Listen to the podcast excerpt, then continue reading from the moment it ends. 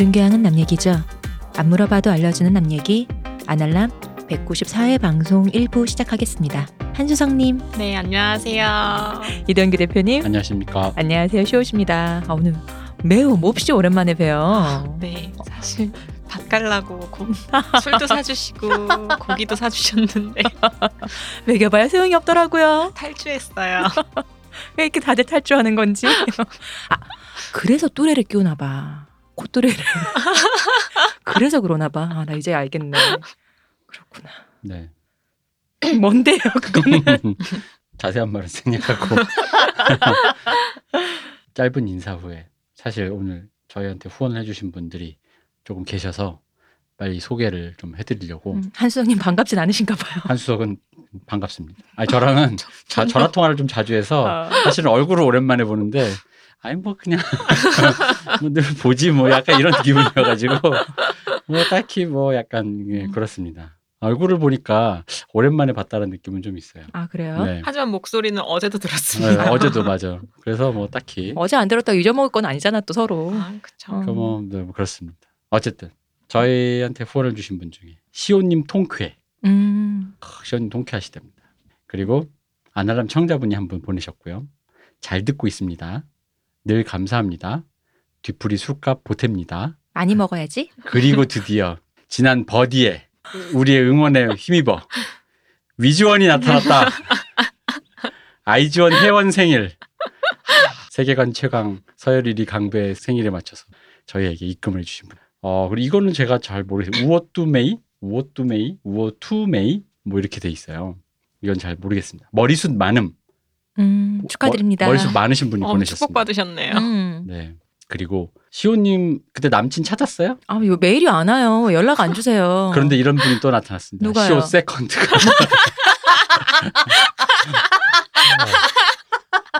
뭐야, 왜 나도 모르게 자기들끼리 정하고 그래. 어쨌든 이분도 되게 웃긴 게 먼저 선점한 분에 대해서 어떤 아, 예의를. 어, 예의를 지켜주셨네요. 그렇네요. 어, 지분이 오. 를 챙겨주시고 자기 스스로 세컨드임을 어. 다시 말씀드리지만 본인들끼리 알지 마시고 나 최소한 저는 알아야 될 거 아니에요. 왜 서로 respect하고 계시죠? 내 남친이 누군지, 내 세컨드는 또 누군지, 어 나는 알아야 될 거 아닙니까, 여러분?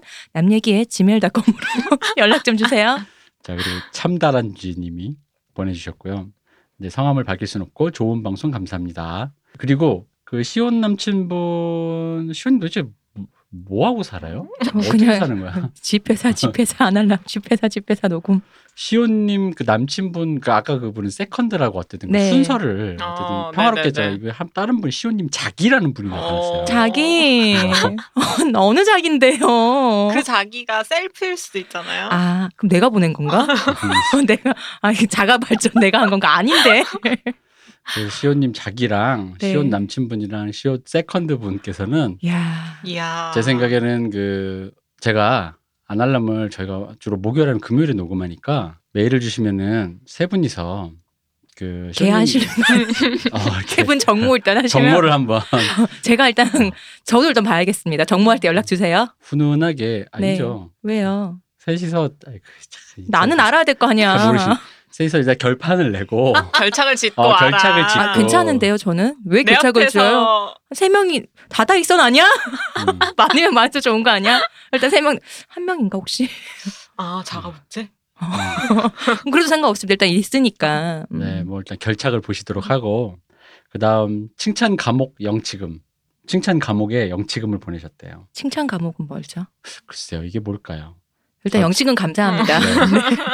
아 그리고 제가 저번에 아파가지고 네. 이 대표님 쾌차 기원 어. 그리고 돈가스 얘기를 하도 했더니 이 대표님 돈가스 사드세요. 이게 돈가, 돈가스 맛있긴 했어. 어. 훈훈하고 따뜻하다. 음, 그쵸. 네. 아날람 이런데요. 그리고 이제 또 여기 이런 분이 나타나셨어요. 문세님 죽창 구입비.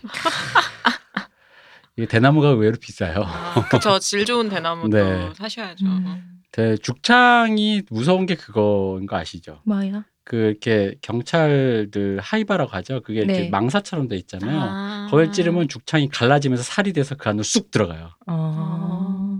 그래서 얼굴을 다 싹 실명까지 만들 수가 있어요. 어. 그래서 원래 함부로 죽창 들지 말라고 하는 게 어. 그거예요. 음. 그런 방어 도구 안에 싹 갈라진대요. 하고 싶어도 뭐 담양이라도 가야 뭘 하지. 뭐. 뭐 전경이었던 어떤 분이 음. 네. 그리고 또 엄청난 분이 나왔어요. 뭐 또 이분은 누구냐? 이게 진짜 재밌는 거야. 시온 남친의 여사친이 보내셨어요. 왜 자기들끼리만 다 알고 나는 모르는데 왜?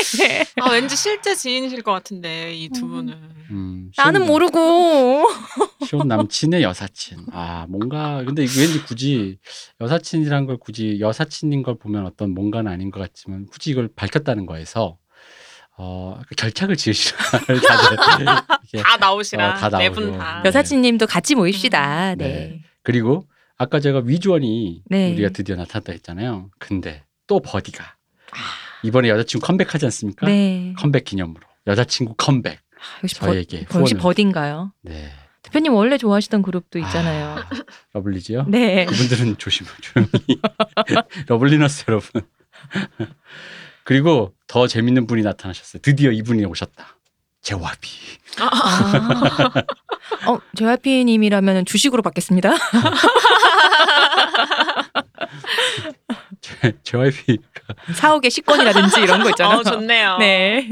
했고 그 다음에 아날람 따봉 음. 네 아직 코로나 아, 그러니까요. 이렇게 보내셨습니다. 아, 모두 모두 감사합니다. 어 점점점 뭔가 후원해 주신 분들 예전에 그냥 열심히 해라 뭐 힘내라 뭐 술 드세요 뭐 이랬는데 뭔가 창의적인 이름을 써주시려고 아까 말씀드린 음. 일단 세붕 및그 여사친님, 네. 정모하실 때 꼭 연락 좀 매일 주세요. 매일 매일. 네. 음, 어쨌든 이런 일이 있었습니다. 본인들끼리는 몰라도 일단 저는 알아야 되는 거 아닙니까? 네, 그래서 후원해 주신 모두 감사드리고요. 네, 감사합니다. 어딘가에서 시호님과는 직접 뵙진 못하지만 그 저기 어쨌든 간에 그 각자의 우주 속에서 남친도 되고 여친도 되신 분들 모두에게 심심한 위로의 말씀을 드리고 자 그러면 저희는 아니 사실- 왜왜왜 다른 우주에 사시려 그러세요? 왜 다른 평행 세계가 여기가 있는데? 자 빨리 넘어갈게요.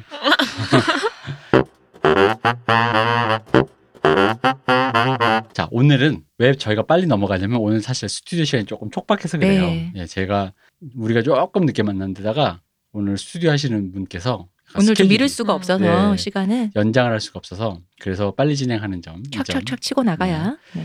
하겠습니다. 오늘은 원래 그 원래는 한수석이 한수석이 이제 제가 바깔라 보냈을 때 어떤 로드맵이 있었어요. 아, 다음 심리야. 음, 근데 이제 다음 편. 어쨌든 그 이제 심리학뿐만 아니라 어쨌든 그런 뭐 어떤 다른 여러 가지 총괄하는 네. 어떤 로드맵이 있었는데 그 로드맵에 어떤 살짝 다른 책을 한 권 하라는 띄워서 건안 하고 하는 건 안 하고 딴 네. 거. 아니야 이 책이 꼭 필요하대. 그래서 이 책을 그 자기가 하려는 얘기에 어느 정도 도움이 된다. 아니 근데 대표님도 동의하셨잖아요. 그렇습니다. 음. 네. 그래서 일단 빨리 넘어가게 조용히 해봐. 그래서 이 책을 일종의 뭐라 그러죠?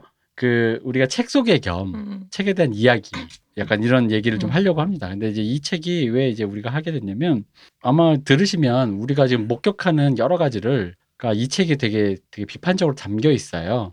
그 흔히 말하는 인터넷 네트워크를 토대로 벌어지는 뭐라 그러죠?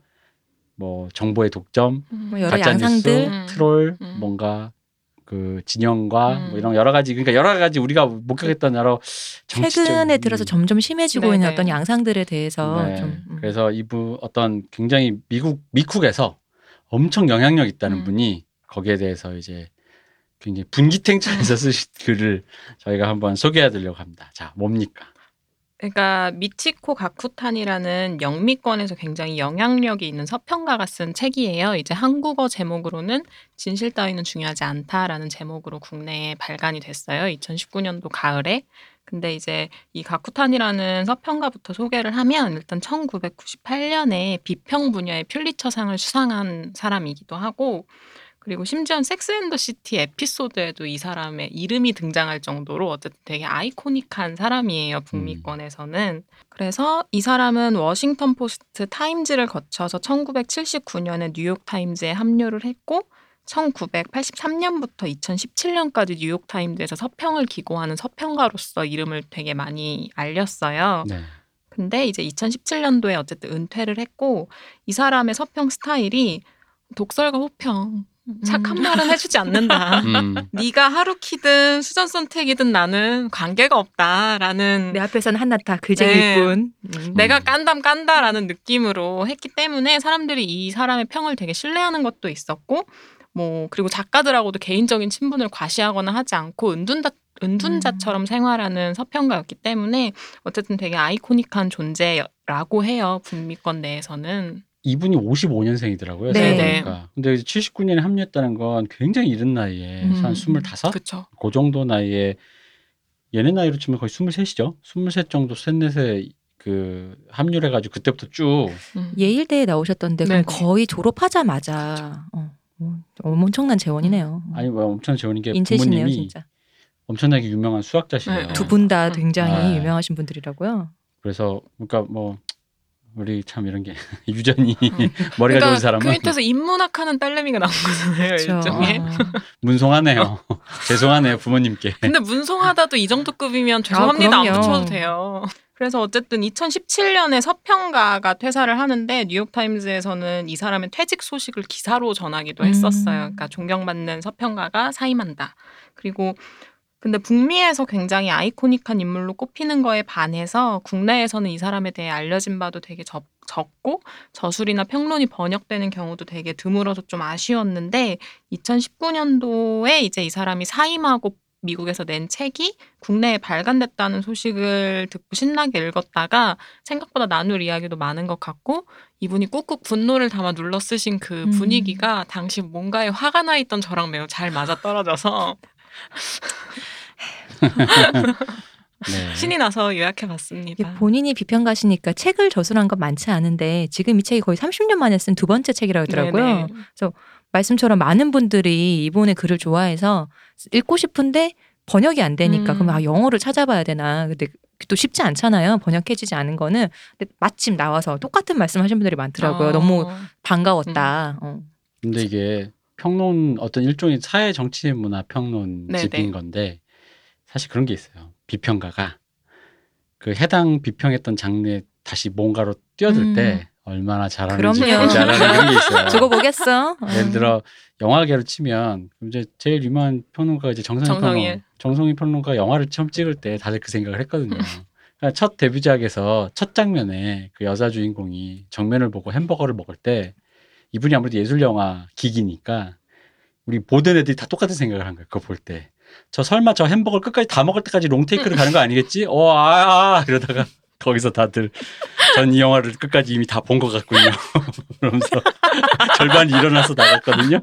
됐네 끝이네 끝, 어. 끝, 끝. 아, 이 영화를 난 끝까지 다 본 것 같네. 막 이랬는데 이분도 아마 글 쓴다고 하셨을 때 혹시나 뭔가 그런 다 또 다른 비평의 대상이 될 수 있는 어떤 글을 쓰지 않을까 했는데 음. 그냥 그 자체로 또 그냥 비평문 좀 비평 모음집이라고 해야 될까요?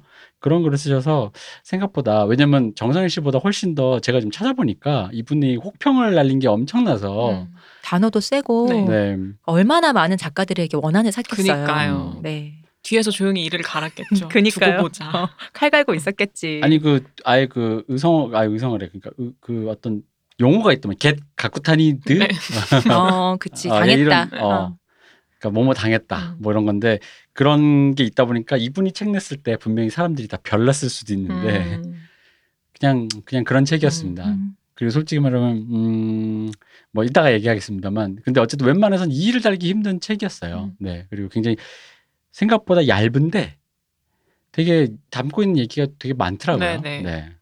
저도 얇아서 처음에는 어 뭐야 되게 기대했는데 얇아서 금방 읽겠는데 음. 했다가 좀 장마다 좀 생각할 지점들이 많았던 것 같아요. 생각보다 술술 익히진 않는다고 생각하는 것 때문에 이제 네. 쉽게 못 넘기는 음. 거죠. 어. 그러니까 문장 하나 문단이 되게 좀 추상적인 관념적인 것들을 되게 꽉꽉 눌러 담고 있어서 오래 걸리기도 했고 궁금해서 원서도 한번 봤어요.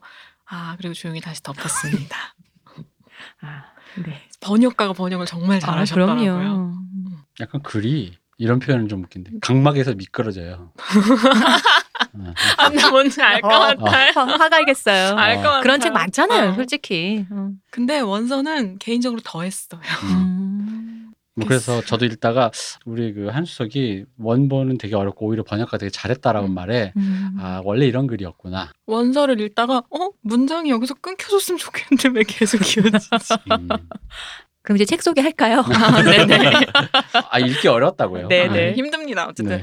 어쨌든 이 미치코 가쿠타니는 트럼프로 대표되는 현대 미국 사회에 대한 사회 문화적 분석 칼럼을 쓴 건데 그게 바로 이 책이에요. 그러니까 가쿠타니가 쓴 단편적인 분석들이 하나를 이룬 책인 거죠.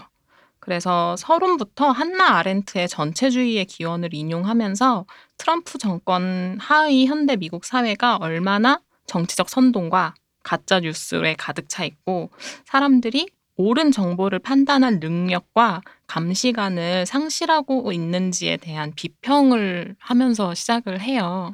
저 오늘 우리 이 책에 대한 얘기를 들으시면은 이게 지금 트럼프를 위시한 그 이제 미국 사회에 대해서 네네. 말을 하고 있는데 근데 진짜 생각나는 한국에 빗대서 생각나는 게 정말 많으실 네. 거라고 봐요. 오늘 들으시는 분들이. SNS를 보고. 목격했던 어떤 음, 것들을 늘상 봐왔던 생각하시면 것들. 뭐, 그러니까 우리가 그 얘기를 이, 이 말씀을 들으면 그런 생각이 든 거야. 그 우리 한국 사람들은 어쨌든 일본 사람도 그렇고 뭔가 서구를 따라잡았다라는 거 굉장히 컴플렉스가 있는데 음. 이 사람이 묘사한 묘사를 이 사람은 지극히 미국적인 관점에서 미국 내부의 상황을 묘사한 거긴 하지만 묘사하고 그거를 이제 좀 더 보편적인 예로 음. 이제 비평문을 쓰신 건데 아, 뭔가 한국은 다 따라잡았구나. 그래서 어, 선생님 저희 이거 몇 년 전에 이미 어. 있었는데요?라는 어. 느낌인 거예요. 그러니까요. 그래서 한국 여기요 여기 저희가 먼저 했거든요. 선생님 저희는 그래서 어 한국은 다 따라잡다 못해.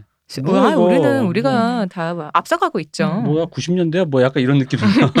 이제 이런 말 하세요 이런 어. 거. 약간 그런 느낌이 좀 있어서 굉장히 오히려 저는 그러니까 약간 그 말투가 살짝 강박에서 미끄러진다고 해- 제가 얘기하다 보니까 혹시 이 책을 읽으실 분들이 되게 이해가 안 되거나 어렵거나 읽기 힘든가 보다 그렇지는 않아요. 그냥 이제 그 뭐라고 할까 이분이 말씀하시는 얘기들의 소재들이 조금 이제 음. 예를 들어 한 말을 할 때 예를 들어 시옷은 뭐뭐 나쁘다 이렇게 얘기하면 되는데 그거를 여러 가지를 끌어들여서 음. 하시는데 뭐 쇼스 남친도 있고 세컨드도 어. 있고 남, 남친의 여사친이 나타난다면서 그, 그래서 자기도 있다니. 그래서 나쁘다라는 문장을 들으면 약간 중간 길을 잃잖아요. 네. 약간 이제 그런 스타일이라는 거죠. 음. 그래서 어쨌든 읽그 읽으실 분들이 계실지 모르겠지만 저는 강력하게 추천드리고 요즘의 그 분위기상에서 음. 그리고 그 부분들에 대해서 우리가 지금 굉장히 와닿는 부분들이 음. 다른 나라 사람들에 비해서 우리는 좀 많을 거다라는 음. 거. 네. 그래서 저도 이 책을 요약할 때 쓴 부분이 어쨌든 이 사람의 이야기 속에서 거론되는 지금의 미국이 음. 우리의 과거나 현재랑 다를 바가 없는 거예요. 음. 그리고 심지어 우리는 이 트럼프 정권 당시의 풍경을 다소 지나오기도 했다고 생각을 해요, 저는. 그래서 가쿠타니는 진실의 쇠퇴라는 단어를 이제 가져다 쓰는데 이게 어쨌든 미국 내에서도 지금 트럼프 정권 하에 미국이 처한 상황에 대해서 어떤 연구소에서 이 미국 사회를 지칭하는 말인 거예요. 진실의 쇠퇴. 음. 그래서 사실과 분석에 대해서 미국 사람들이 더 이상 중요하게 생각하지 않는다라는 것들이 이제 어떤 이런 지식인들 그리고 이런 사회문화적인 분석을 하는 사람들 사이에서의 의견인 셈인 거죠. 그래서 그 대표적인 예들로 기후변화 부정하는 사람들, 음. 백신 접종 반대하는 아- 그 우리나라로 치면 아나키. 아나키. 음. 그리고 뭐 홀로코스트 수정주의자들, 그리고 뭐 백인 우월주의자들, 그리고 그 러시아의 선거 개입 문제 등등 그리고 걔네 러시아 troll들이 만들어내는 수많은 가짜 뉴스들 그리고 페이스북에 미국인이 아닌데 미국인처럼 행세하며 그런 트럼프 관련된 옹호 글을 올리는 가짜 미국인들 그런 것들을 언급하면서 더 이상 진실이 중요하지 않고 진실에 대해서 미국인들 그 어느 누구도 그것에 대해 고려하거나 판단할 수 있는 능력들을 잃어가고 있다라는 신랄한 이야기로부터 시작을 해요. 보면은 이 모든 얘기들이 그렇게 지식을 갖고 그런 생각을 갖고 있는데 어 그거 아닌 것 같아요라는 어떤 협의된 것에 음, 대한 음, 음. 게 소통 경로가 네네. 존재하지 않고 이런 게 이제 우리도 보면 이런 거잖아요. 그러니까 믿고 싶은데 음. 음. 내가 믿고 싶은데 옆에서 뭐라고 하면 화가 나는 음, 거야. 음. 아, 내가 믿겠다는데. 그래서 그다음부터는 소통이 아니라 싸움인 거예요. 음. 나는 거죠. 아니 그게 아니라 백신을 맞아야 되지 않으니까 내가 이렇게 믿겠다는데 내가 그러다 죽겠다는데. 그러면서 이게 약간 되게 음. 성근 자유주의자처럼 말하잖아요. 네. 내가 내가 내 몸에다가 내가 음. 백신 안 먹고 죽겠다는데 네가 뭔데 이래라 감나라 배나라야. 저는 그 백신을 안 맞는다고 하는 그 분들 중에서 미국 거기서 했던 그게 누가 번역해 갖고 올리는 건데 하는 말이 백신을 맞지 말고 대신 그 균을 희석해 조금 해서 몸에 맞으면 되잖아. 그게 백신인데.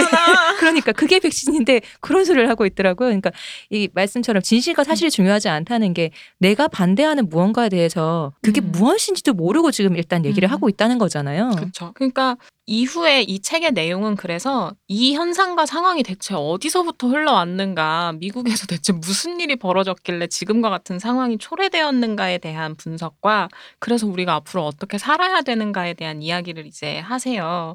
근데 제 개인적으로 이 책을 아날람에서 좀 얘기하고 싶었던 건 단순히 이 책의 내용을 바탕으로 한국 사회를 비춰볼 수 있다는 점도 있지만 어, 우리 사회가 얼마나 앞서 나가고 우리 역시 있는가. 프론티어야. 어, 우리 프론티어다.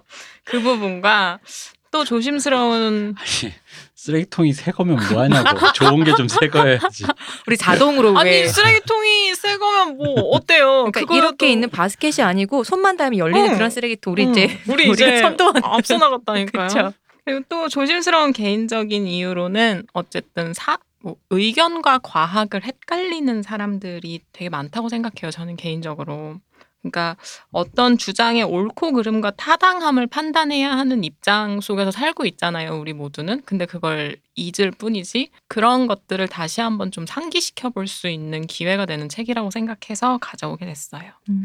여기 써오신 대본에는 이 네. 책이 좋은 그런 분들에게 옳고 그름과 타당함을 판단해야 되는 입장에서 이 책이 좋은 길라잡이가 되어줄 것이라 생각하셨다라고 쓰셨는데 네. 아, 저는 사실 요즘 우리가 이제 프론티어적 입장에서 생각하면 이제는 그 임계친 내용을 넘어섰고 불가능해요? 몽둥이가 답이다라는 수준이라고 저는 지구 멸망. 네. 휴. 다 죽는 게 답이지 뭐. 라는 약간 약간 그런 생각을 요즘에 좀 많이 하다 보니까 아니 죽진 않고 죽으면 나는 억울하니까 인류애를 두 분이 많이 안 잃어버리셨군요. 억울해요. 이꼴 저꼴 더러운 걸 보느니 그냥 너도 가고 나도 가고 그냥 음. 지구에 인류는 필요 없는 것 같아. 아, 그건 동의합니다. 네. 제가 세계 대통령이 된다면 세계인의 세금을 맥값으로 쓰겠습니다.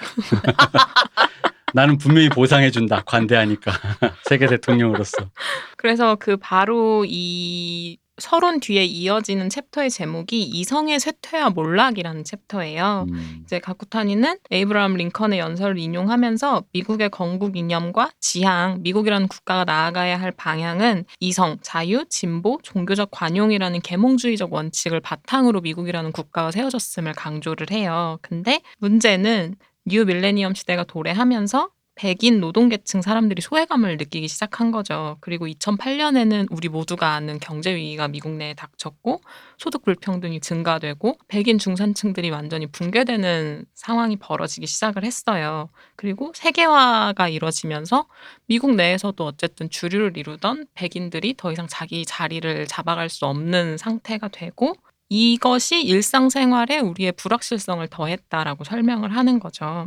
우리 왜 심슨 가족 생각하면은 음. 심슨 가족 되게 중산층의 표본이잖아요. 맞아요. 백인 중산 그 음. 심슨 가족이 집 이렇게 있고 차두 대에 이런데 그 심슨 가족이 이제 이 2008년의 위기로 아빠도 핵빠져서 잘리고 어 이제 뭐 차에서 살고 아니면 음. 모텔을 전전한다든지 그런 상황이 온 거죠. 문쌤님 설명으로 음. 딱 해보면 사실 제조업이란 건 이제 그 선진국에서 이제 후진국으로 네. 이제 그 산업이 이동을 하는 음. 차원의 문제인데 당연히 그렇게 또 그런 수순으로 되고 여기는 더 그걸 바탕으로 더 높은 가치 음. 흔히 말 IT라든가 뭐 인공지능이라든가 더 높은 가치를 해야 되는 산업 구조로 재편이 돼야 되는데 그 와중에 소외되는 그쵸, 사람들이 있는 계층이. 거고 사실 이게 문세님이 늘 주장하시는 노동자의 재교육화 있잖아요. 음. 경영 능력을 갖춘 네네. 노동자를 만들어야 되는 사실은 그게 이제 어쨌든 간에 지난 21세기 이전에 20세기까지는 음. 어떤 미국도 거기에는 우리가 실패했다라는 음. 것이고 음. 그 노동자가 사실 뭐 그건 우리도 방송에서 얘기했잖아요. 아 평생 그러니까요. 평생 음. 자동차만 조립한 노, 노동자한테 디트로이트 자- 거기 음. 자동차 공장에서 음. 늘 컨베이어 벨트에 음. 왔다 갔다 하는 그거를 일을 하시다가 맞아요. 갑자기 음. IT 이제 이거 수강하셔야. 된다고. 어, 그러니까요. 어, 이제 직장을 실리콘밸리로 옮기 셔야 된다고. 아니, 이게 울산- 되겠어요. 아니, 당장 우리도 현대자동차 울산 가가지고 자 이제 오늘 현대자동차 공장 문 닫으니까 자 이제부터 앱스토어에 앱을 한번 만들어서 우리 돈을 좀 코딩 벌어볼까요? 교육 먼저 하셔야겠다며. 대학생도 그러면. 코딩 교육 받으라 그러면 어. 그 난리인데 내가 이걸 왜 어, 일단 저기 PPT 팀 팀 과제부터 한번 해보시고요. 조별 과제 먼저. 어, 조별과 이제 그러니까 그런 거가 물론 이제 막상 말로 하니까 안 될 일인 것 음. 같지만 어쨌든 사회가 그런 식으로 이제 그렇게 하면서 또 그 와중에 이제 사회보장성이라는 거가 생겨야 네네. 되는 거니까 예를 들면 뭐 국가든 기업이든 누군가가 그 폭, 일종의 폭탄 돌리기로 음. 하면 그걸 가져가야 되는 거잖아요. 우리나라는 원래 기업이 가졌다가 IMF 때 그걸 절단내고 서서히 천천히 국가한테 그 사회보장성을 조금씩 돌리려고 하는 음. 그런 건데 그러니까 그 모든 것에서 어쨌든 다 좀 뭐랄까 그쵸. 과도기라면 과도기고 음. 실패했다면 실패했을 수 있는 그런 부분에 대한 것들인데 어쨌든 소외감을 느끼는 사람은 분명히 음. 존재하니까 그리고 어쨌든 그 소외감을 해결하기 위한 방법, 그 에러가 난 지점을 해결하기 위한 방법이 시온님이나 대표님이 말씀하신 그런 게 어쩌면 상식적인 대처일 수도 있지만 손쉬운 해결 방법은 아니었던 거죠. 근데 트럼프나 프랑스의 마리 르펜 같은 지도자들은 좀 더 손쉬운 방법을 어쨌든 찾아낸 거예요. 음. 그게 불안감과 박탈감을 더욱더 자극하는 거죠. 무언가 소외감을 느끼는 계층에. 그러니까 문제에 대한 근본적인 오래 걸리는 해결책 대신에 손쉬운 먹잇감들을 그들에게 제공을 한 거예요. 그러니까 예를 들어 중산층 붕괴에 대한 원인으로 난민이나 이민자에게 그 문제의 방향을 돌리는 방식으로요. 너무 쉽죠. 어차피 지금 한국 뭐 우리나라만 쳐도 음. 이제 제조업이 더 이상 이제 더 이상 베트남이나 동남아시아 쪽으로 이제 분산되는 쪽으로 가고 있는데 그거를 붙잡아서 음. 여기서 하고 그 대신에 여기서 했더니 외국인 노동자들에. 대한 혐오라든가 저들이 우리 일자리 뺏어간다. 음. 너무 당연한 얘기라고 봅니다. 굳이 설명 안 해도 그쵸. 되는 얘기죠. 예. 그래서 그 손쉬운 방법을 택하기 위한 곁가지의 어떤 전략으로 나온 게 과학적 상식과 사실에 기초한 정책이 더 이상 필요가 없어진 거예요. 그러니까 애초에 합리적인 해결 방식으로 문제를 해결하려고 하지 않는데 과학적 사실이 뭐가 중요해지겠어요. 정책을 입안하는 데 있어서. 근데 어쨌든 가쿠타니는 이런 사실에 기초하지 않은 정책들과 이런 손쉬운 희생양을 제공하는 방식들이 과연 트럼프 시대에 갑자기 갑툭튀한 것일까라고 다시 지적을 해요. 그러니까 지구 평면설을 주장하면서 그걸 교과서에 실어야 한다고 말하는 애들이나 뭐 어, 어른들도 많습니다. 사람들. 뭐 환경 운동가들이 우리가 사는 집의 색깔이나 자동차의 색을 독재자들처럼 결정지어 주려고 한다라는 과대망상증 환자들이나 음, 지구 온난화가 왜 과학자들이 만들어낸 네. 거짓말이다. 뭐 그런 것도 있고. 이런 애들 모두가 트럼프 시대에 갑자기 생겨난 애들이냐라는 질문을 던져요.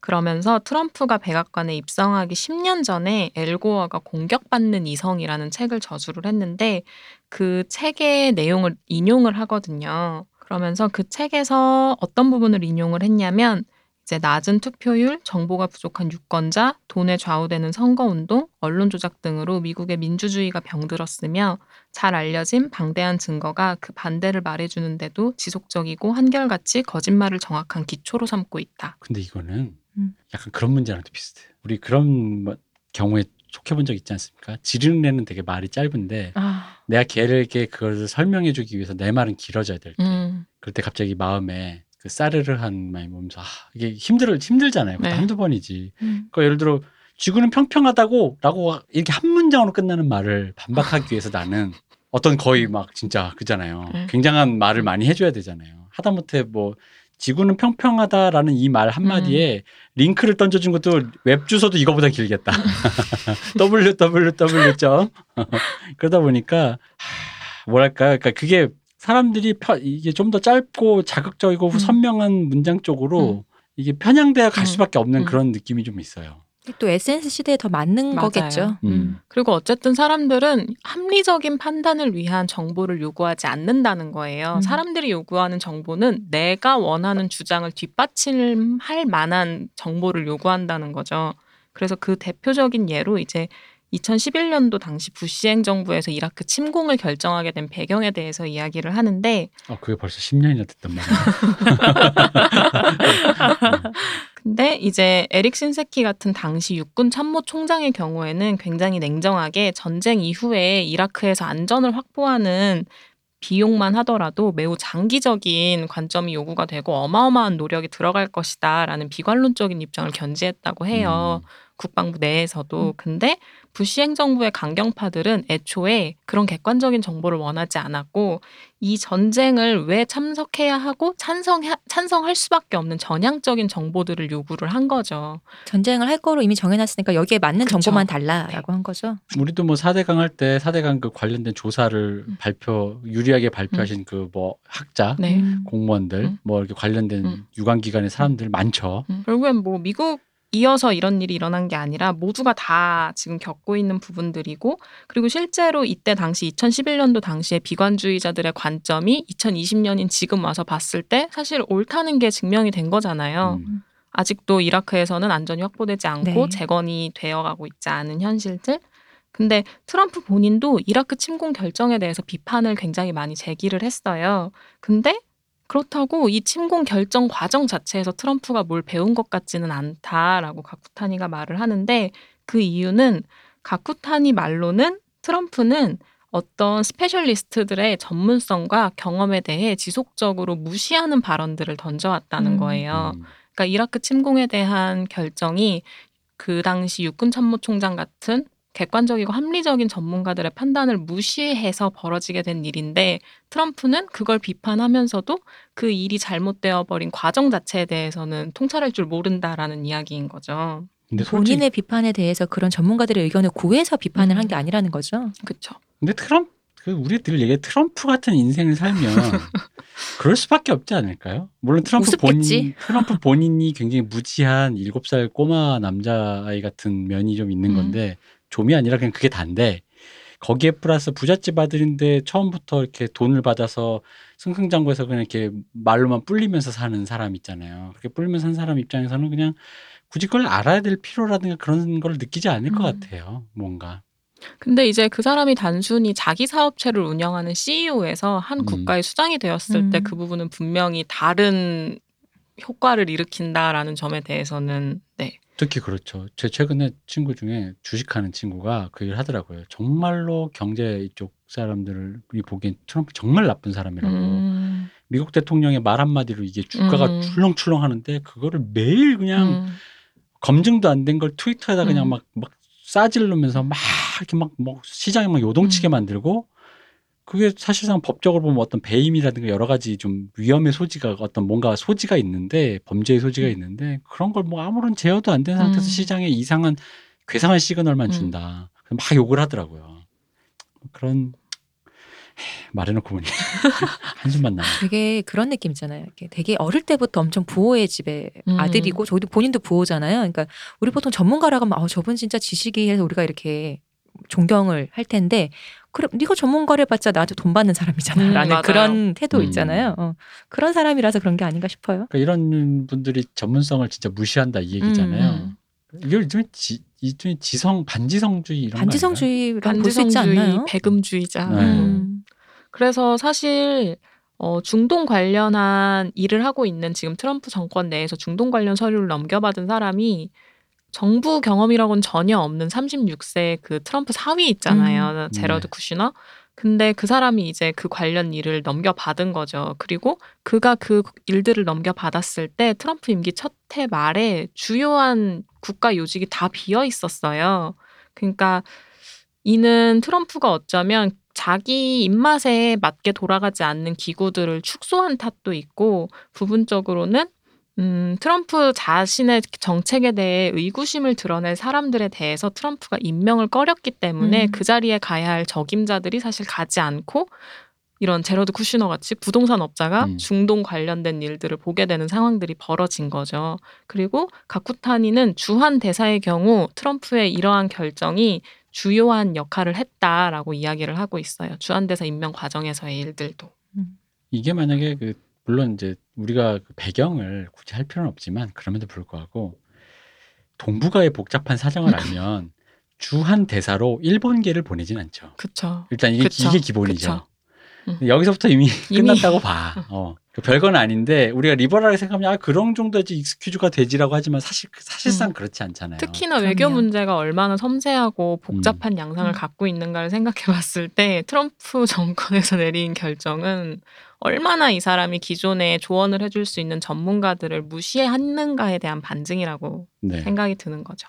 근데 슬프게도 이런 전문성에 대한 무시는 트럼프에게서만 나타나는 현상이 아니다라고 얘기를 해요. 그래서 2007년에 실리콘밸리 기업가인 앤드루 킨이 아마추어 숭배라는 저서를 출판을 했고 가쿠타니는 그 책을 인용하면서 인터넷이 상상 이상으로 우리가 접하는 정보를 대중화하고 진짜 지식을 대중지성으로 대체하며 사실과 의견의 경계를 흐려놓고 있다라고 통렬하게 화를 내요. 이게 이제 우리나라식 표현으로 하면 그거잖아요. 전문가가 사라진 장, 사, 자리에 전문가가 나타나는 그, 그. 얘기가 응. 이거잖아요. 응. 네. 조조충. 네, 그렇죠. 고 그런 아주 딱 그 상황을 이렇게 표현해. 근데 사실 그 맞아요.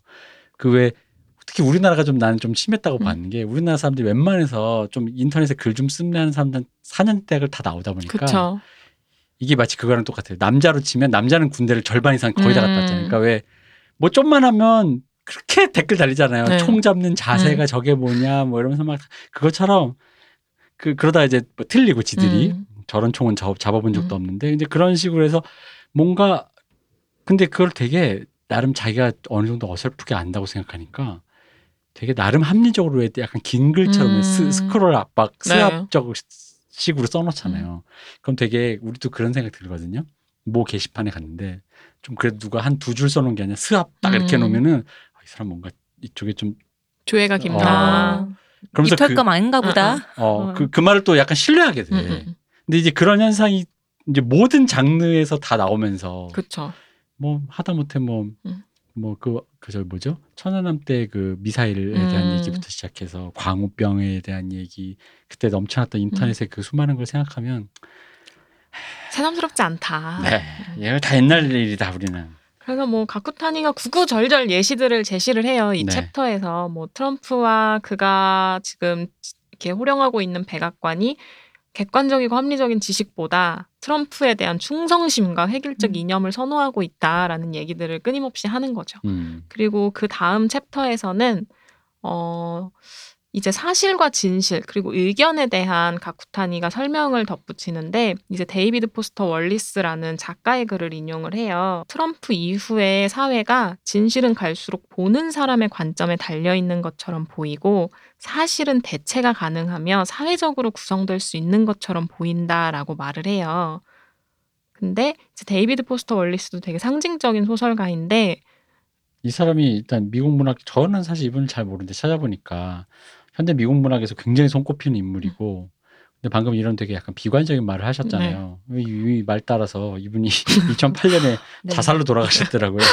그래서 아그 아, 그 이렇게 말하고 아 그래요 라는 음. 느낌, 약간 고개가 끄덕였습니다. 영문학을 좀 아신다 하시는 분들에겐 되게 좀 중요하게 다루는 분인 것 같더라고요. 저도 영문학은 잘 몰라서. 저에게 데이비드 포스터 월리스는 똑돼서 그 유명한 프로듀서 데이비드 포스터. 네, 그렇습니다. 네. 죄송합니다. 문송합니다. 저도 문송합니다. 근데 방금 전에 말씀드린 진실은 보는 사람의 관점에 달려 있고 사실은 대체가 가능하며 사회적으로 구성된다라는 이 진술에서 어떤 사조가 음. 떠오르실 거예요. 아, 그럼요.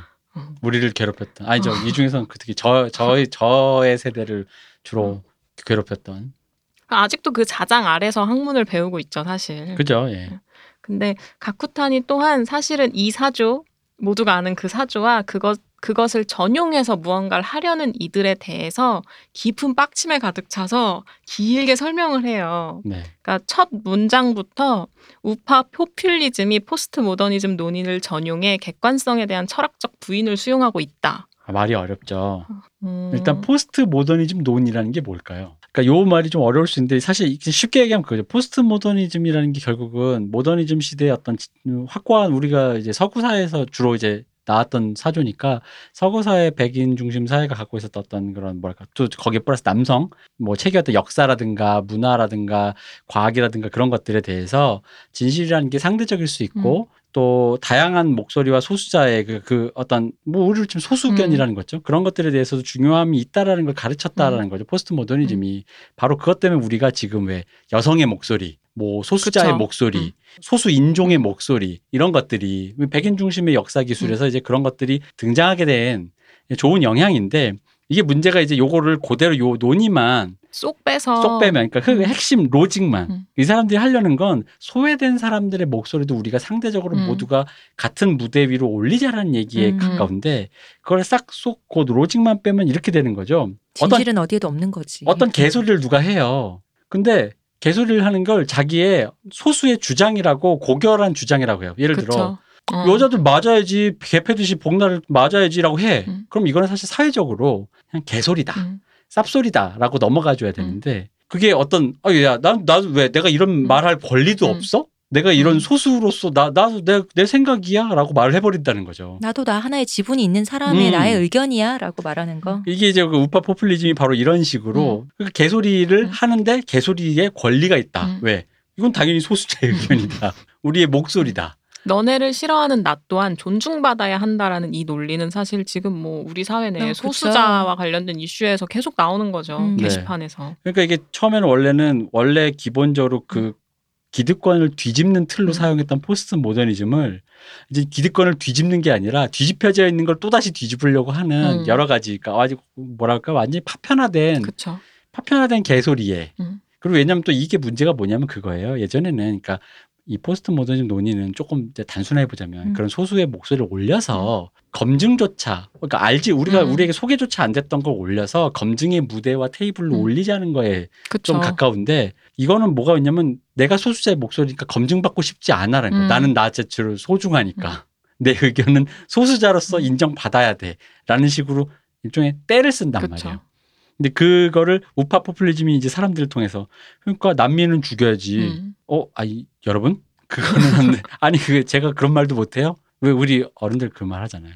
게시판에 대한민국 자유민주주의 국가 아니야? 어. 내가 이런 말도 못해? 어. 근데 이제 이분이 이제 이 책에서 내내 주장하는 게 네 못합니다. 개소리는 개소리일 뿐입니다. 상대를 할 필요가 없는 인- 인물 이런 류의 얘기를 이제 이 요, 요 짧은 말, 우파 포퓰리즘이 포스트 모더니즘 논의를 전용해 객관성에 대한 철학적 부인을 수용하고 있다.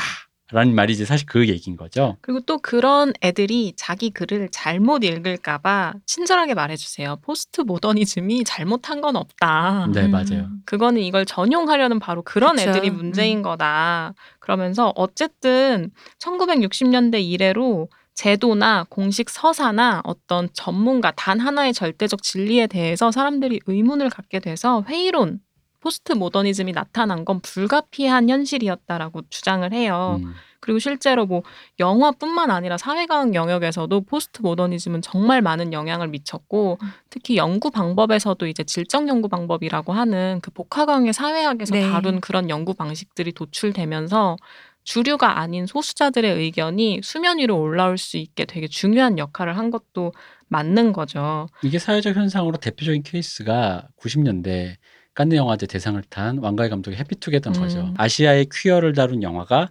주류의 그 프랑스 그 유럽 서구권의 주류 영화제에서 그랑프리를 탈 수 있게 되었다. 그그 앞에 효시는 그 좀 더 앞으로 가면 그 타란티노가 펄프 픽션으로 음. 그러니까 B급 문화와 음. 그 악의적인 농담으로 가득 찬 미국의 그 어떤 B급 문화에 그 가득 차 있는 그 어떤 꼴라주된 영화로 칸느 영화제 음. 그랑프리를 탔다라는 거가 이제 그 어떤 이 문화적으로는 이제 그런 걸로 볼 수 있어요. 근데 그런 반면 가쿠타니는 포스트 모더니즘 논의를 전용한 사람들에 의해서 얻어 터진 분야를 소개하기도 해요. 음. 그러니까 그 중에 하나가 이제 역사학인데 역사학자 힌멜파브의 주장을 인용을 하면서 포스트 모더니즘과 다문화주의가 어, 서구 승리주의적 모든 게 다 백인 네. 중심적인 서사에 대해서 중요한 해결책과 대안을 제공한 건 맞지만 역사, 공정한 한 줄의 진짜 진실 있잖아요. 임진왜란은 몇 년도에 일어났다. 음. 이걸 가르칠 수 있는 기회를 조롱했다라고 표현을 하기도 해요. 음. 그러니까 학교에서 이를테면 어, 지구평면설을 주장해야 한다라고 말하는 이들에 대해서 대응할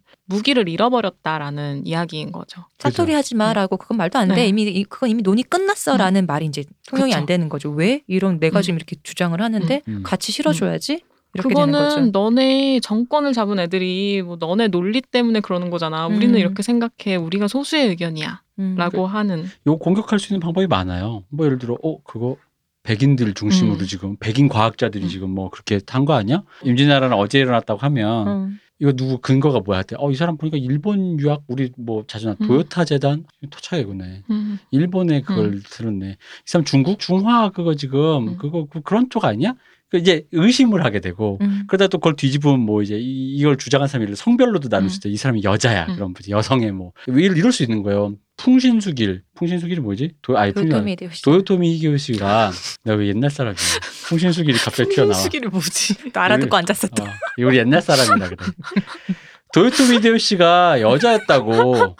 남장 여자였다고. 그잖아요. 히틀러도 사실 여자였다는 여자였다. 썰이 어. 그럼 이제 또 우리 또 그런다. 댓글에 또 이런 말 나오지. 그 말이 왜 개소리일 수 있느냐에 대해서 근거가 나기보단 반대편조차도 그거를 무시하는 반지성주의로 일관해요. 음. 팸이 묻었네. 음, 음, 음. 둘다 똑같아. 아니 뭐가 묻고 안 묻고가 뭘 그게 아니라 그 사실이 맞는지 안 맞는지 우리가 검증해야 되는데 또 팸이 묻었네 딱 나오는 순간 또 여기에 또 여기 뭐뭐 꼴팸이 추가요가 어, 되는 거예요. 안 봐도 뭐 알겠네 이런 식으로. 어, 안 봐도 알겠네. 어디서 나왔는지 알겠네. 그러면서 이제 그걸 또 리트윗에다가 음. 그것도 반대말이 또 나오겠죠. 뭐 어쩌고 저쩌고 음. 하면서 이제 더 이상 뭐, 음. 그임 시전이 언제 일어난지 대해서 그거는 중요하지 않은 중요하지 거지. 않은 거예요. 네. 몇 년도는 중요하지 않아. 이제 음. 누구의 진영의 얘기인 거고, 그러니까 이게 오히 네거티브한 전략을 할까? 그러니까 음. 어떤 것이 아 저런 게 있어 우리 사회에 저 논의를 더했을 때 얼마나 우리가 어떤 가치가 생성되느냐가 음. 아니라 무엇을 배제해야만이 음. 우리의 주장과 진위가 살아남을 음. 수 있어라는 기준으로 움직인다는 검색어 거죠. 순위에 있기 위해서. 어. 어, 그러니까 누가 거죠. 누가 이길 것인가의 측면이고 이게 단순히 정부 트럼프의 문제가 아니라 트위터, 페이스북 그냥 댓글창만 내려와도 벌어지고 있는 그쵸. 일이라는 거죠. 그러니까 이거 보고 있으면은 참 이, 그러니까 이게 되게 웃긴 게 이 이분 글을 읽다 보면 그런 생각이 드는 거예요. 구구절절히 맞는 말을 하는데 약간 그런 생각이 드는 거죠. 이렇게 아 피곤하다. 약간 이분의 글을 읽을 때. 아, 다 알겠고요. 근데 이분은 마치 약간 이게 나이 드신 분이니까 이 모든 것에 대한 그 총화를 좀 이루시고 음. 싶어가지고. 근데 이제 음. 사실 우리는 너무 많이 겪어서 마치 이런 뭐라고 해야 될까? 그러니까 나는 피곤한 거지. 나는 전쟁 전쟁 트라우마가 있는 사람인데 전쟁이란 말이야. 어 전쟁이란 말이라고 말을 하니까 약간 이게 그러니까 저 솔직히 저는 음. 그랬어요 좀 한국 독자 입장에서는 음. 약간 피곤했어요 아 구구절절 이런 얘기 안 해도 되는데 음. 근데 아마 처음 보시는 분들은 우리나라 사람 말고 음. 다른 나라 사람들 혹은 이런 거에 익숙치 않은 인터넷 문화를 좀 배제하고 살았던 분들은 읽으면 오히려 쇼크 받으실 수도 있어요 음. 제 생각엔 그래요 이게 좀 좀 그 간극이 좀 클 거라고 음. 생각해 근데 저는 좋았던 부분은 그런 현상의 현상 낱개의 것으로 우리는 그걸 경험하잖아요. 근데 그게 말로 정리가 되기 쉽지가 않거든요. 음, 그. 현상이 이거다라고. 맞아요 근데 이분은 되게 압축적인 언어로 그걸 설명을 하고 계시다는 생각이 음. 들어서 좀 배운 분들이 해야 될 일이죠. 느낌. 정말. 음. 그래서 이해하기가 어려워지긴 했지만 그래도 어, 그- 언어화를 시켜준다는 거 진짜 중요해요. 어, 명명을 한다는 음. 거 진짜 중요해요. 그래서 문장 하나를 읽었을 때 내가 겪은 수많은 낱 개의 그쵸. 현상들이 쫙 하고 끌어올려지는 느낌이 맞아요. 좋았어요. 아 음. 이거를 아 이걸 이렇게 표현하면 되는구나라는 거를 그러니까 그게 알게 장점이고 하니까. 그래서 끌어올려지기 때 피곤해 다시 어, 맞아. 막 지나가 봐. 어, 주마등처럼 지나가. 내 말이 그거야. 그래서 피곤해진다. 그때 배칠 뜨던 어. 계란. 아 그것도 있었지. 어. 같은 얘기인 거예요. 그래서 그 다음 챕터에서는 1970년대에 학계에서 포스트 모더니즘을 수용한 이후 아직 2020년대 지금 상태를 보기도 전에 이미 학자들 사이에서도 두 가지의 상반된 견해가 있었다는 거를 다시 한번 언급을 해줘요. 70년대 이미. 아 벌써 그 대라가 거의 50년 전에. 그쵸. 네. 그래서 어, 포스트 모더니즘도 정말 오래됐네요. 그렇죠. 어, 그럼요. 거의 음. 20세기에. 그래서 그 두 대표적인 학자로 크리스토퍼 래시랑 톰 울프라는 학자들을 인용을 하는데 이제 어, 톰 울프는 굉장히 좀 긍정적으로 이 포스트 모더니즘에 대해 조명을 했어요. 그러니까 1970년대 나, 셀프, 자기를 음. 주장하는 자기? 거. 그리고 굉장히 쾌락주의적인 발전이고 자기니까요. 그쵸. 경제 호황으로 동력을 얻은 계급 해방이다 이거. 음. 굉장히 음. 긍정적으로 봤는데 크리스, 크리스토퍼 레시는 포스트 모더니즘이 흡수된 사회를 사회에 대해서 나르시즘의 문화라고 지적을 해요. 나니까. 그러니까 내가 이 중심이니까. 나라는 거를 어떻게 해석하느냐가 지금 두 사람이 서로 달라진 그쵸. 거죠. 음. 그러니까 레시의 주장은 1970년대 미국 사회에는 베트남 전쟁의 패배도 있었고 또 유명인에게 집중된 대중매체들이 점점 등장을 하고 각광을 받기 시작하는 시기였잖아요. 근데 이 속에서 사람들이 다 지한테만 빠져서 자기 자신에게만 몰두해 들어간다라는 거를 지적을 하는 거예요. 미디어가 엄청나게 발달되던 시기니까요. 이때가 그게 그쵸. 맞물리면서 그렇겠죠. 그러면서 레시는 당대 사람들에 대해서 이렇게 묘사를 했대요. 혼란스럽다. 충동에 시달린다. 사람들은 타인을 업신여기면서도 자신에게 찬사를 하도록 교묘히 음. 조정한다. 조롱한다. 죄책감보다는 처벌에 대한 두려움을 갖고 사회를 살아가고 있다. 저는 이거 듣고 되게 놀랬거든요. 네. 70년대 사람이라고. 아, 근데 이게 2020년에도 라 싶어서. 이게 이제 살짝 또 이게 와닿지 않으신 분들에게 대표적인 예를 들자면 예를 들어 이제 90년대로 보면은 90년대 문학이나 음. 영화 같은 걸 이제 문화적으로 표현하는 게 제일 좀 와닿으실 거예요. 뭐냐면은 예전에 이제 영화로 치면 그 모더니즘 시대 영화는 점점 예술 영화화 되면서 뭐 흔히 말하는 저희가 이제 곧 다룰 어떤 영화가 있습니다. 그러니까 그런 영화에 대해서는 자본주의를 해부한다. 뭐 그런 거 있잖아요. 아니면 이제 문학적으로 보면 왜 펄벅에 음. 뭐 그런 거 있잖아요. 돼지 이런 거. 돼지, 황무지, 뭐 음. 뭐 황금가지, 뭐 있잖아요. 오디푸스의 뭐뭐 이런 그러니까 뭔가 거대하고 교훈이 있을 것 같고 내가 모르는 진실을 알려줄 음. 것만 같은 어떤 얘기를 했는데 저희가 아마 우리 영화 특집에서 자주 언급했던 거 갑자기 그런 분위기보다는 왕가위 영화처럼 그런 거 없어. 교훈도 없고 아무것도 없는 거야. 왜 하루키 소설도 그렇잖아요. 음. 하루키는 스스로가 소, 음. 그 snob 음. 그냥 나는 저기 사람들 다 운동권인데 나는 재즈 레코드 듣고 위스키를 먹고 싶은데 쇼비즘이 좋아요. 네. 저는 속물이에요라는 거에 대한 음. 성찰을 하는 건데 근데 옛날에는 예를 들어 이분이 이제 말씀하시던 게 전 전후죠 이게 그러니까 전 그쵸. 전에는 그쵸. 모더니즘 시대에는 그런 얘기를 하면 조금 혼났어요. 아. 그잖아요. 아니 저기 좀 술 먹고 좀 좀 저 약간 싸이월드 중이병 음. 좀 적고 싶은데 그러면 그런 식으로 하면 선생님이 뭐라 그래요? 장문 시간에 일기 쓰지 말고 글을 써오라 그런단 음, 말이에요. 그 일기장에 적고. 음. 근데 그 일기 같은 글이 글로서 소비가 됐어요. 문화로 음. 소비가 됐고. 그러니까 되게 법 떳떳하게 시 제목이 왕가의 영화를 보고 음, 뭐뭐를 뭐 어디 했다. 뭐뭐에 간다, 뭐 음. 위스키를 먹는다, 뭐 음. 이런 식의 제목들이 나오는 음. 게그 이전에 있을 수가 없어요. 자본주의의 그늘에서 신음하는 노동자여 이런 게 제목이었지. 아주 개인이 음. 화염병이 넘나들지만 나는 이렇게 할 수 있다. 그 예를 그 들면 화염병을 만들기 위해서 소주를 마시는 나에 대해서 음. 병을 제조하는 나에 대해서 쓰는 글. 근데 그러다 보니까 그게 나쁘다는 게 아니라 그런 음. 것들에 대해 이제 그런 그러니까 예술이라든가 미적으로 그 자체에 몰두하는 문화들도 생기고 개개인의 그런 감상에 대해서도 포커스를 맞춰 그것도 되게 중요하잖아요. 그러니까 노르웨이 숲에서 네. 그 풍경 자체가 이걸로의 전환 과정에서의 그죠. 개인의 그쵸. 혼란인 거죠. 왜냐면은 저 그런 게 우리 어릴 때 성장할 때 이런 거 느낀 적 있잖아요. 어른들은 아이들 애한테 가르쳐야 되니까 좀 거대하고 좋은 어떤 큰 음. 담론에 대해 얘기할 때 가끔은 어린 사람인 나 입장에서는 나의 아주 소소하지만 어릴 때 되게 집중하는 것들 있잖아요. 소소한데. 음. 그러니까 예를 들어 엄마 나 딱지 100개 모았다 이런 음. 거 있잖아요.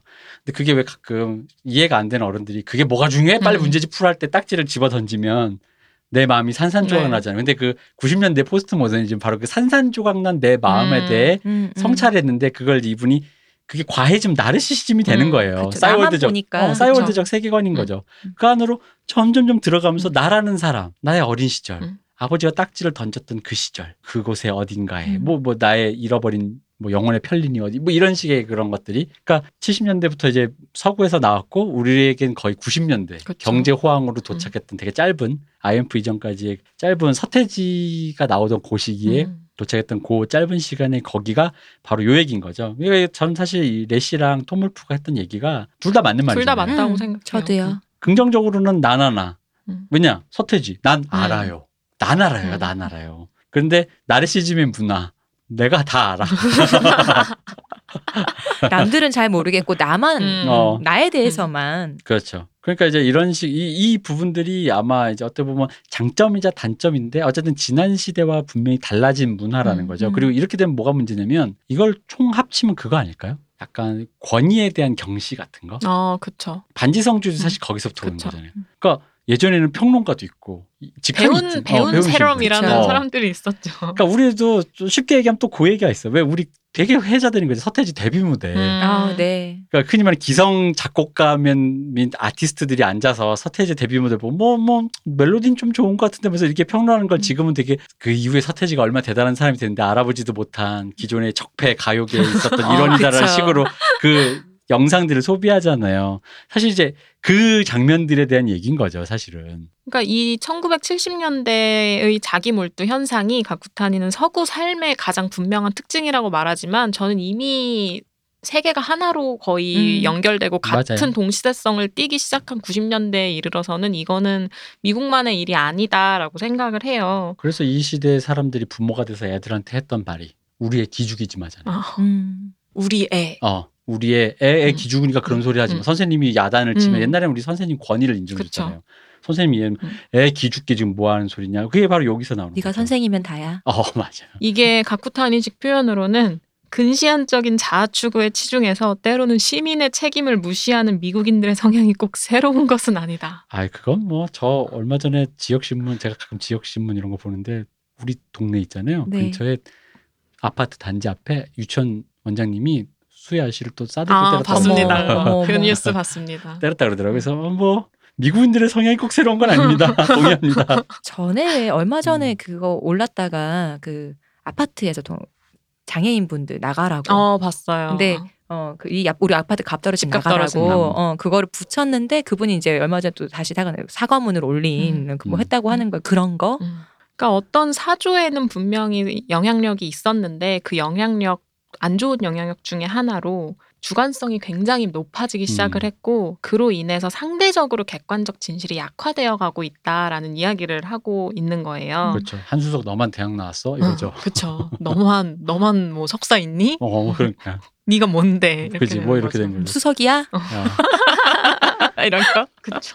그러니까 딴 얘긴데요. 우리 그 댓글 달아주셨던 분 중에서 저희 예전 방송을 듣고는 네. 한수영 나온 거 듣고는 아 이걸 들으니까 왜 수석인지 알겠다 아, 정말요? 그러시는 거예요. 어, 나는 아직도 모르겠는데 뭐 듣고 그렇게 아셨을까라는 생각이 들어서 좀더 어, 자세히 남겨주세요. 한수석님이 왜 수석님 수석이라는 말이 붙여서 이렇게 칭하는지 알겠다 그러시는 거예요. 저도 좀 자세한 설명을 듣고 어, 싶습니다. 저 조용한 관종이라 그런 거 되게 좋아해요. 자세히 달아주세요. 조용히 기뻐한단 말이에요. 역시 우린 다 그놈이 그놈이었어. 아, 이게 바로 나나나나나. 근시안적인 자아추구. 쾌락적인 자아추구.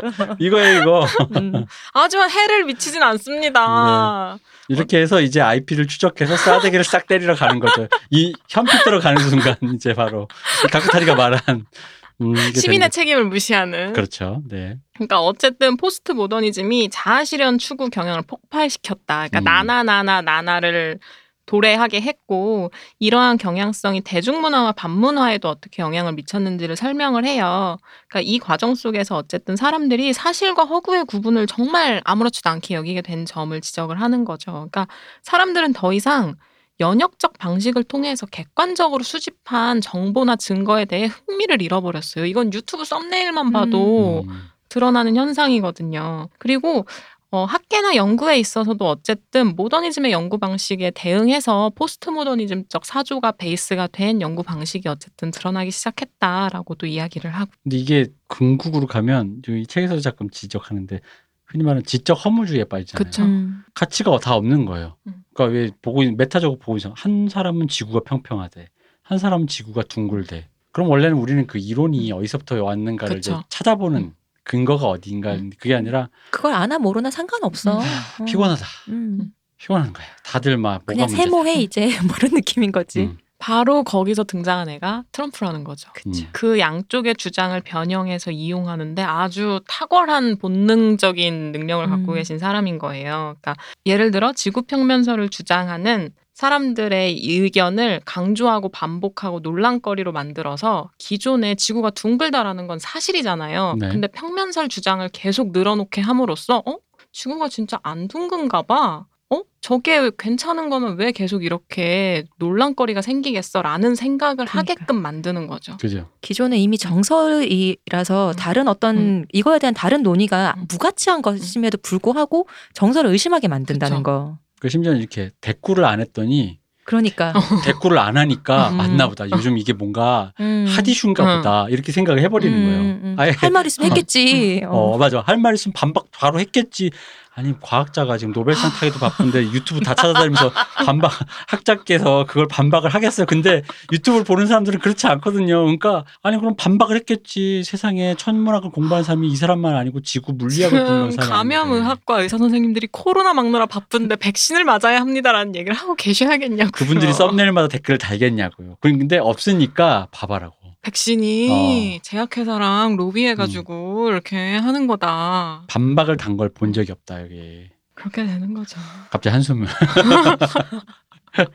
또 다른 예로 지구 평면설 말고도 왜 창조론자들 있잖아요. 네. 인간이 진화 아니고 음. 그분에 의해서 창조되었다라고 그쵸. 네. 말하는 이들도 창조에서 학교에서 진화론과 함께 지적 설계론을 이제 같이 가르치도록 요구하는 지경에 이르는 거죠. 네. 그러니까 둘 다 가르쳐라. 또 어떤 사람들은 둘의 논쟁에 대해서 가르쳐라. 근데 이것을 이렇게 두 가지를 가르치게 되면 사실상 무엇이 진짜 진실이었는가랑은 더 이상 거리가 멀어지게 되는 상황이 초래되는 데까지 이르렀다라고 가쿠타니는 이야기를 하고 창조론은 저는 론이라고 부르면 안 된다고 그쵸. 생각해요. 설이죠, 이거는. 근데 그거를 한 선상에 놓고 같은 거라고 음. 그러니까 비슷한 하나의 주제에 대해서 다른 얘기를 하니까 둘 다 말해야지라고 하는 건 네. 말이 안 되잖아요. 그러니까 이거는 전에 그 바람과 함께 사라질 썰도 아니야, 썰이지.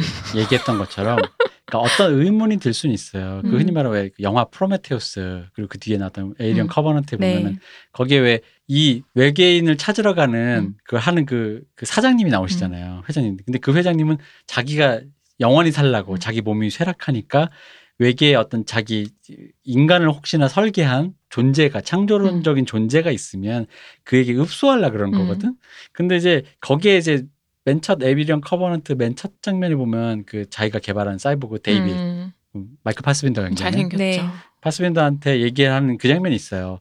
그러니까 탄소와 어떤 여러 가지 우연의 화합물로 이 정도의 지적 생명체가 났다라는 걸 나는 도저히 납득할 수가 음, 없어라는 음. 말 하는데, 아니, 그러니까 그럼 거기까지 얘기하고 우리가 여기에 대해서 어떤 생각을 해볼 수 있을까라고 해서 세- 생각할 수 있는 여러 가지 거리를 생각한다는 그게 시적으로든 음, 음, 예술적이든 상상의 나래든 예, 이런 식의 어떤 흔히 말하는 전제를 깔고 음. 단지 다만 지금은 우리가 이론이 이거에 포커스 예를 들어 지적 설계로는 포커스에 돼 있지 않아 음. 정설이 아니야 하지만 문화적으로는 이런 음. 것을 상상해 볼 수 있는 영역에서의 그런 의미로서 이런 그쵸. 작품도 있어라는 식으로 아주 정교하게 음. 주석을 달아서 이런 얘기들을 소개해야 되는데 다짜고짜 다 같은 테이블에 올리려고 그쵸. 그러는 거죠. 교과서에 올린다라는 게 사실 그냥 어 이것도 발견됐어라고 올리는 게 그쵸, 아니잖아요. 절대로. 엄청나게 보수적으로 음. 접근하는 거잖아요. 정말 입증된 것들, 네. 사실이라고 말할 수 있는 것들만을 다루는 거죠. 그랬기 때문에 역사 교과서 하나를 만드는데도 음. 그 많은 진통이 있었던 게 네. 그런 배경이 있는 건데 이 챕터의 제목을 가지고 계속 소개를 해주고 네. 있으시잖아요. 이게 지금 저희가 제목까지는 소개를 안 하지만 요 다음 챕터가 실제의 소멸과 언어의 소멸이란 말이에요. 하면 할수록 언어가 소멸돼. 우리의 언어가 소멸돼. 말을 잃어가는 어. 음. 아, 그러니까 뭐 다음 챕터인 실제의 소멸에서도 같은 얘기를 계속 하세요. 그러니까 무엇이 이렇기 때문에 이러한 배경들이 있기 때문에 우리는 더 이상 무엇이 진실인지 판단하기 어려운 시기에 살고 있다. 사람들이 인식하는 게 현실이 되어버리기 때문에 언론이나 SNS를 통해서 정보 조작이나 여론 조작을 하는 게 너무 쉽다. 그리고 SNS의 어떤 로직이나 알고리즘 상 자기가 원하는 정보만이 끊임없이 나의 피드에 반복적으로 올라오기 때문에 나와 반대되는 주장을 하는 사람을 만나는 건 더욱 더 어려워져서 음. 자기가 생성해낸 정보의 비눗방울 안에 그냥 갇힌 채 계속 맴돌게 된다라는 이야기를 하고 있습니다. 왜 SNS 그런 거 많죠. 내 타임라인은 그런 말 하는 사람 아무도 없던데? 어, 어. 그러면 이제 누가 그래갖고 얼마나 차단을 당하신 거예요? 뭐 이런 얘기. 뭐 그런 거요. 음. 이게 좀 더 극단적으로 얘기하면 어쨌든 SNS가 발달하면서 주식도 음. 같은 구조로 더 흘러가기 쉽게 되었다고 음. 저는 생각을 네. 하거든요. 그러니까 누군가 정보를 흘렸을 때그 음. 정보를 가지고 판을 움직이기가 너무 음, 쉬워진 그쵸. 거예요. 맞아요. 음. 그러니까 그 보고 있다 보면은 약간 그러니까 거기에 막 끌려가는 사람들을 한심하다 이런 얘기가 음, 음. 아니라 끌려갈 수밖에 없는 상황이 되잖아요. 사람의 기본적인 걸 코어를 자극해요. 눈에 자꾸 그것만 들이밀잖아요. 음, 어. 다음 에피소드에서는 어쨌든 방금 전에 얘기했던 저희의 이야기를 바탕으로 네. 이제 가쿠타니가 지적한 언어에 대해서 한번 이야기를 해보고자 합니다. 어떻게 언어가 정교성이 떨어지고 교묘해지기만 하는지. 음. 음. 그리고 또 하나 한국 독자 입장에서 가쿠탄의 글이 좀 아쉬운 부분들에 대해서도 우리가 조금 아, 약간 네네네. 일종의 성토를 조금 네. 해볼 생각입니다. 앞서 나간 프론티어로서 그렇죠. 자문을 구하셨어야지 한국에. 한국을 좀더 아, 들여다 보셨어야 했다. 아 그것도 있고 또 있어요. 저는 약간 자부심이 있어요. 아, 아날람의 마르크스 방송을 들으셔야 한다. 빨리 영어 서비스가 돼야 될 텐데. 약간 그런 부분들에 대한 얘기들을 우리가 저희가 그 마르크스 우리 저희 방송 하잖아요. 그것과도 좀 연결돼서 음. 아, 그럼 한번 우리 문쌤님과의 대담을 좀 추진해봐야 되는 거 아닌가? 아, 이분과 그 어. 문쌤님이야. 네 그렇죠. 약간 한국 안 오시나 가쿠타니? 몰라요. 코로나라 괜찮으실라나? 여기가 더 안전할 텐데. 일단 자가격리 와서 아하, 2주 해야 되잖아요. 어. 토착외고 안 돼. 왜 왜 가쿠탄이야? 뭐 앨리슨 뭐가 아니라 왜 미치코야? 이미 거기서 글렀어. 아 다양. 아무 논의도 진행이 안 돼 아. 우리나라에선. 이분과는 아무런 대담이 아. 진행될 수가 없어요. 일본인이신데다 심지어 또 여자분이시라. 네. 어. 아니 피만 일본인이지 본인은 본인을 미국인이라고 생각할 아무 텐데. 소용 없어요. 하긴. 본인이 그렇게 믿는 것을 내가 그렇게 믿는다니까 지금 아이 이분이 얘기를 계속 반복하고 있죠. 어, 지금 이분이 한 얘기가 와꾸가 일본인인데 무슨 어. 소리를 하는 거야? 이름도. 일본인인데. 어. 그러니까. 네가 그렇게 생각한 건 상관없고 내가 그렇게 생각한다고 지금 이분이 주로 성토한 게 지금 그 부분 아닙니까? 난 토착 외국가 아니다. 어, 토착이라뇨. 아니라니까. 미국에 사는 저는 미국인인데 미 음, 주제. 뭐 그런 얘기가 되기 때문에 일단 어떤 그러니까 이 방금 말한 게 이분의 책 내용이잖아요. 네. 우리가 이분과 정교한 네. 논의를 그렇죠. 하기 위해 명사와의 대화를 초빙한다 한들 그 밑에 달려 있는 댓글 댓글이란 건 또 어디서, 어디서 왜 일본인을 데려왔냐. 그렇게 말하면 다행이게요. 아, 어디서 이렇게 아 음. 그쵸 이건 순화된 언어죠. 어, 그렇죠. 어. 아까도 말씀드린 이분은 일단 우리나라에서는 걸리는 필터가 두 개입니다. 일본인과 여자 음. 음. 두 자로 정교하게 줄여주죠. 외년이라고. 특히 우리나라의 다행이게 그럼요. 쪽발이 년이라고. 그거는 길잖아요. 두자 두자가 더 정교한 거예요. 아, 빨리 그래요? 다음 회차에 언어의 소멸 다뤄야겠네요. 이분들 안 되겠네. 우리 이미 소멸됐다니까. 언어가 없어요 없어. 여기. 마치 이런 거예요. 이런 느낌. 어, 어, 이 대표 너 방송 들어보니까 그 그분 했다며. 그, 그, 언어가 소멸됐어. 그, 그, 왜, 왜년, 왜년. 그. 소멸이 그 소멸은 아닐 텐데. 이름, 이름도 기억 안 나. 그거는 그냥 어, 기억이 안 나는 그거 뿐인 뭐랬더라? 거. 왜, 왜년?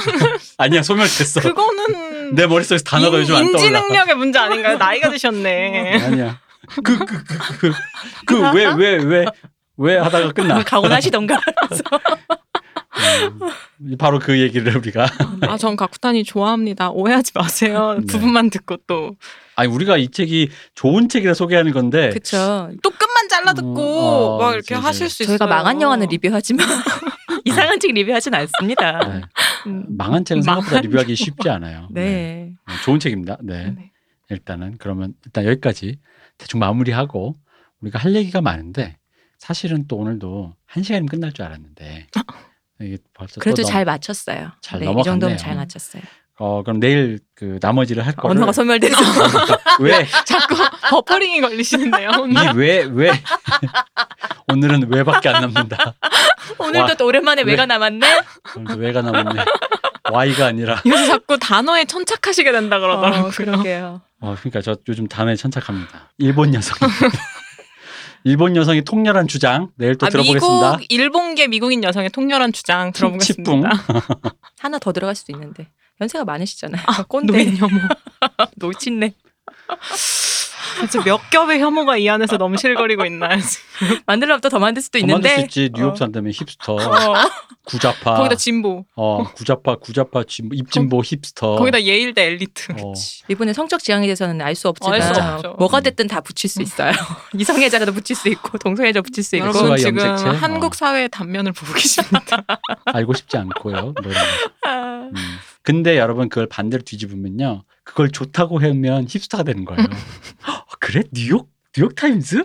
어 근데 여성 어, 여성이 그걸 대변하는 그런 어떤 어, 코는 그런 왜 자꾸 막 서평 손가락이 자꾸 곱네요 이렇게 여성 여성 평론가 새끼 손가락 뉴욕, 세우면서 어, 편은 안 꼬부라지시나요? 뉴욕 타임즈의 가쿠타니 미치코. 어, 그 뭔가 힙한데 나 들어볼게. 각막에서 미끄러지고 이제 어, 읽으면 어, 그러니까 점점 이게 머리에서 나가고. 이게 양쪽 다 같은 메커니즘에서. 나온다는 맞아요. 얘기를 음. 제가 지금 드리는 겁니다. 오늘 하는 얘기가 또 그거죠 뭐. 네네네. 그래서 자세한 얘기는 내일 다시 들어보고요. 네 오늘 지금 가쿠타니 미치코 가쿠타니 진실 따위는 중요하지 않다라는 책을 우리 네. 한수정님께서 말씀을 해주시고 있어요. 더 또 다른 얘기는 내일 네, 마저 네. 나눠보는 것으로 하겠습니다. 한성님 아, 오랜만에 매우 고생 많으셨어요. 오랜만에 와서 토착 외구부터 시작해서 지금 약간 끝으로 가면서 정신이 우리 선생님한테. 아, 어이야, 네. 학, 정- 학자 얘기하다가 정신을 잘 붙드시고 우리 심리학 여기 한번 한번 쪼고 들어가야지. 다음 편 이미 예약돼 있잖아요. 네. 네. 누구 할지 정해졌잖아요. 콧뚜레를 벗어 던지고 저는 없어서 지금 안 쓰고 있는 거잖아. 이제 끼울 거라니까 고생하셨어요. 이 고생하셨습니다. 대표님 고생하셨습니다. 고생했습니다. 감사합니다. 쉬우셨습니다.